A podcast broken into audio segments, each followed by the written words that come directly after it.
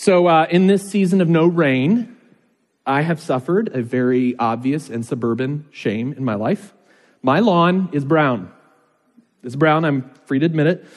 The way I know it's brown is not because it's browner than others in the neighborhood, that's true, but I know it's brown because it is right next to the greenest lawn in the neighborhood. That's how you know. If you examine my lawn, you'll see an unmistakable line between my neighbors and mine. It is straight. I don't know how this is possible but it is a perfectly straight line of green to brown. All right? It's like a line of demarcation, like an oasis in the Sahara.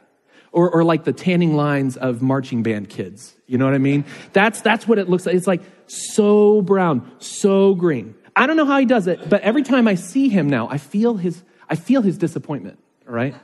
As he walks out and he looks at this is this guy's lawn. What's going on? Actually, people in the neighborhood, and true, I have seen this. This is not a pastor embellishment, okay? I've seen people walk by and just stop, amazed at how brown and then green the lawns are. So, anyway, uh, thankfully we got some rain. But I water my lawn. I water my lawn. There's no way I'm a part of his tribe, but I am a pleaser by nature. And all of us are to some degree. We are all kind of incurable pleasers. They come from all walks of life. You know, it's kind of hardwired into us this desire to gain the acceptance of others, to have them see us as important or worthwhile. This is just a, part of who we are. We want to gain the applause, the well done. And there's nothing wrong with that. There's nothing wrong with being good at stuff. There's nothing wrong with people seeing that you're good at stuff. The problem is when we would rather please people than be good to people. When we'd rather please people than be generous or kind. We'd rather please people than be the right kind of people.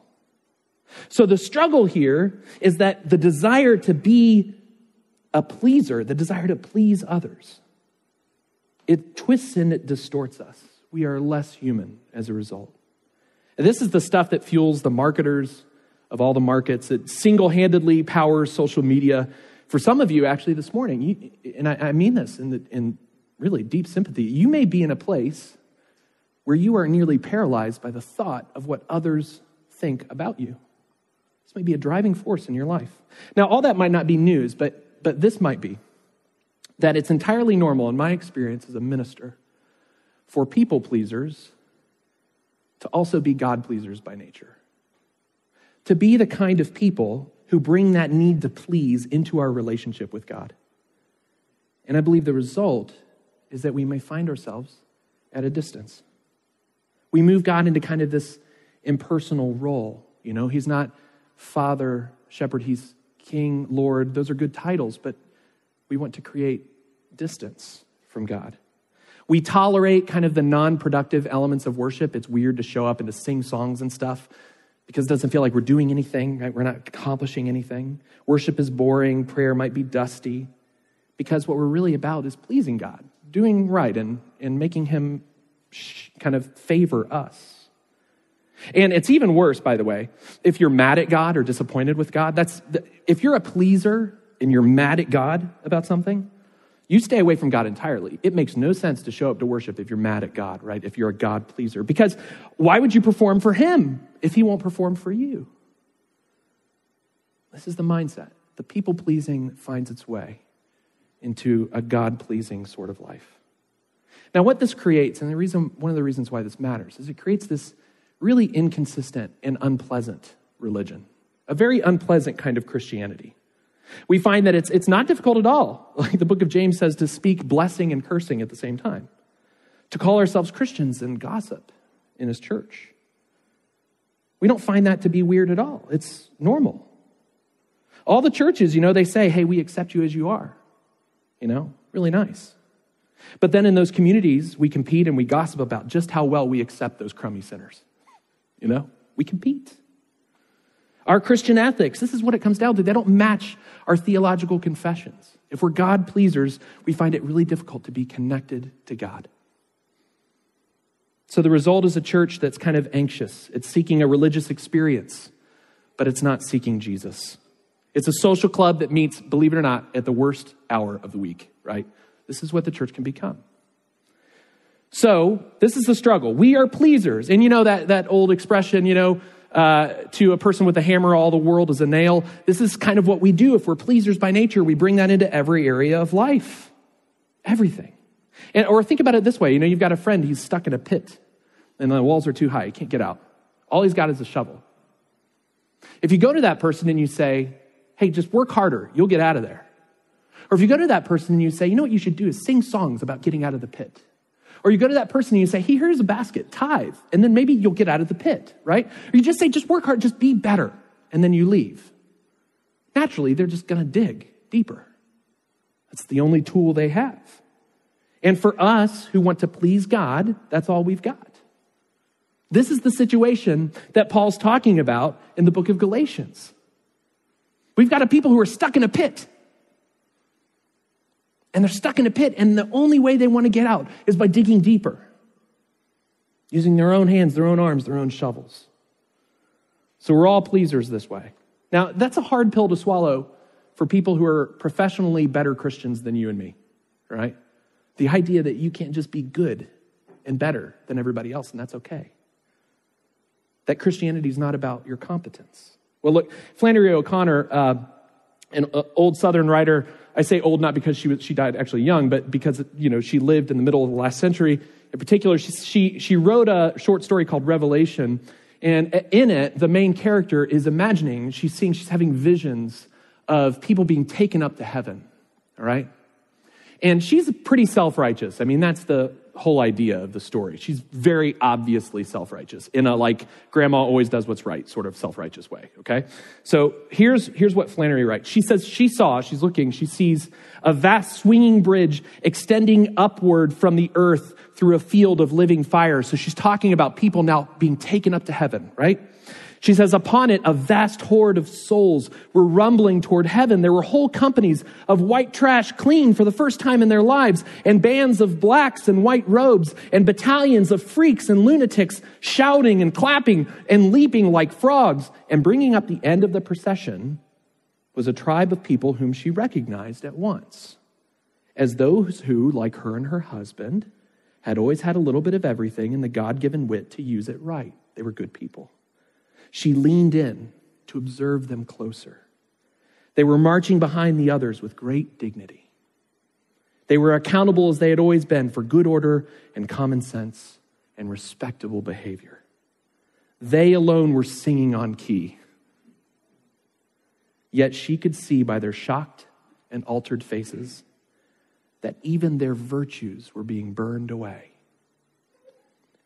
The Bible confronts God pleasing people with a God pleasing complex and says, you have to have faith instead. Even your good works are as good as dust, they are burned away. Faith is the only way to relate to God. So, what does that mean?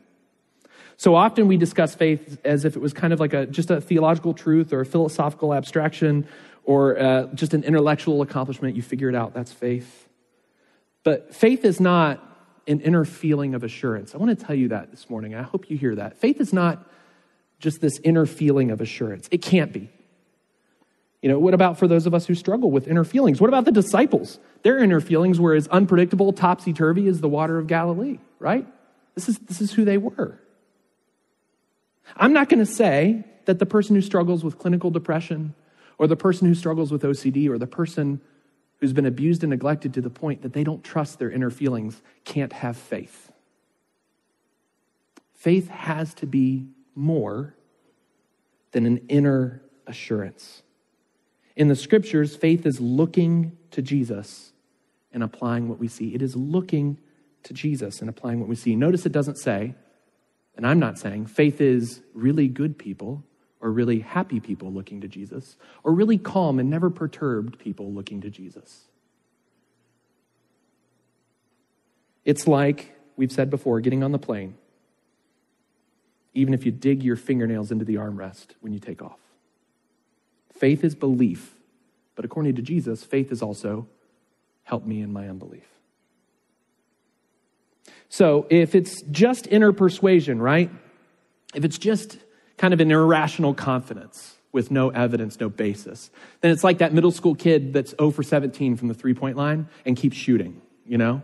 It, faith, is, faith is not like that. I'm not asking you, and Jesus is not asking you to subject yourself to a faith that makes no sense. to orient your life around something that has no basis. It would be cruel, abusive, inhuman to do that. Instead, he calls us to place our faith around the finished work of Jesus Christ. We place our faith on not in our work, but in Jesus' finished work. Placing your faith means looking at the finished work of Jesus Christ, who stood in your place. He took on your sin and mine, like we talked about the last couple weeks. He took on your burden, your chains. He bore the burden we couldn't bear. He went to the cross. He despised the shame. He rose up from the dead. We know all of this. This is the finished work of Jesus Christ. Now, when you become a member in a church like ours, we have this language that all churches in our denomination use. And one of them that I think is so useful is there's this vow that you take, and it says, Do you rest and receive Christ alone as he is offered in the gospel? Do you rest upon and receive Christ alone? There's not a lot of performance in that. Do you rest and receive Christ alone? Look at this passage of scripture from Romans chapter 5. Therefore, since we have been justified by faith, we have peace with God through our Lord Jesus Christ. Through him, we also have obtained access by faith into this grace in which we stand, and we rejoice in hope of the glory of God. So when the apostle Paul, who wrote both Galatians and Romans, when he uses this language of faith, he's saying this is what it looks like. It looks like being okay, being belonging and having approval and being pleased with God, not pleasers of God, through Jesus Christ. We obtain access by faith into grace and we get to stand on it. So this morning we have to move from being pleasers of God this is the, this is the burden, I think, of the passage. To move from being pleasers of God to partakers of his grace. That we move from being pleasers of God to people who are pleased with God. In my former life, uh, when I was a line cook, I would sometimes come into work and I'd come after things had gotten going and it, it, it became really incredibly busy. And uh, the tickets that you'd walk on the line, there were tickets coming from a printer and there were tickets lined up on a rail and then the tickets had fallen down onto the ground and they'd been kind of trampled on and you had to like pick up the slack and get things moving. And I remember the feeling that pushed me to new heights of competency was fear. And the fear was if I don't get these tickets moving, if we don't get the food out on time, people are going to leave. There's fear constantly in that performance. I find that many encounter Jesus with that model, that to belong to Jesus Christ is to kind of put on your apron and get back there on the line and get the tickets moving in the hopes that he's not going to walk out on you. But this isn't the model of the Christian life at all. This isn't grace into which we stand. The Christian life says that unless you can feast with me, not cook my food, unless you can feast with me, abide in me, even as the epistle of John tells us, eat my flesh and drink my blood. You can't get any more provocative than that, right? You can't get any more to the point. You can't please me. You can't belong to me unless you get out of the kitchen. We have to move from the kitchen of fear to the table of faith. This is the movement of faith in Jesus. This is how we become who we're called to be, from the kitchen to the table. Galatians 5 2 begins with a warning. I think it's one we need to hear. If you turn away from the good news of the gospel, that you are God's own beloved daughter or son, and you instead take on yet another way of justifying yourself, then you will have worked yourself into a terrible condition. Look at the passage again. Look at verse 2 and 3. I say, if you accept circumcision, Christ will be of no advantage to you. I testify again, every man who accepts it will be obligated to keep the whole law, obligated to keep the whole law. The idea is being a debtor. You will become a debtor. And some of you are in debt. Some of you may be in deep debt. Some of you know that experience, that pressure. To be in spiritual debt is the same thing. You never feel at rest. And what Paul is saying, you can never rest if your hope is in the stuff that you can do to make yourself right with God. Verse 2 and 3 really tell us that taking on the role of pleaser you're actually standing in opposition to faith. You are. If you apply the people pleasing to God pleasing, you're standing in opposition to faith. You're not looking upon Jesus, you're taking upon yourself the qualifications. You're taking upon yourself the scars, the blood, the need to stand right before God. You're taking the place of Jesus. This is really difficult to overcome. The problem is, you and I are we're wired for that need to please. So I'm going to bring up yet again David Foster Wallace's quote, which is one of my favorites, about why this makes us into debtors and why we need to run away. He says this pretty much anything else you worship will eat you alive. Anything. If you worship money and things, if they are where you tap real meaning in life, then you'll never have enough. You'll never feel like you have enough. That's the truth. If you worship your body and beauty and sexual allure, you will always feel ugly. And when time and age start showing, you will die a million deaths before they finally grieve you. On one level, we know all of this stuff already. It's been codified as myths, proverbs, cliches, epigrams, and parables. It's the skeleton of every great story. And this, my friends, is where we get to talk about circumcision, which is your life verse and on the bumper sticker on your car, if people still use them, I'm sure. Look, I, Paul, say to you, if you accept circumcision, Christ will be of no advantage to you. I testify again to every man who accepts circumcision that he is obligated to keep the whole law. You are severed. Paul is using lots of figurative language here. Severed from Christ. You who would be justified by the law, you have fallen away from grace. You have taken the knife to your soul. Now, the imagery, culturally and theologically, is, is important. Circumcision was a rite of inclusion, it, it told God's people that they belong, okay? Critically important. Yet when Christ comes, this sign changes. There's no more any need for blood. Jesus has bled all out, all the bleeding that needs to happen. And so suddenly the way to be included is to be identified not with the promise before Christ, but the promise now in Christ. And so there's no longer any need for the same kind of sign. It changes. There's no more bloody signs. Now, the analogy of circumcision is actually really helpful for another reason here. If you have questions about what circumcision is exactly, ask your friend. Uh, now, circumcision, I'm sorry for the oddities of the discussion, okay? I apologize. It's an appropriate analogy. There's total commitment here. You got to be totally committed which is the way we know that we mean business. People were getting circumcised as adults, not as babies. This is important. We need, and they felt they needed skin in the game. I'm sorry, I apologize. The circumcision cult really puts a sharp point on the question of faith, all right? Paul intentionally is trying to bring all of this language into the conversation. It's important. Why? Because the question is this, and it's the same one for us this morning. Are we going to look to the blood of Jesus, or we, would we rather bleed ourselves?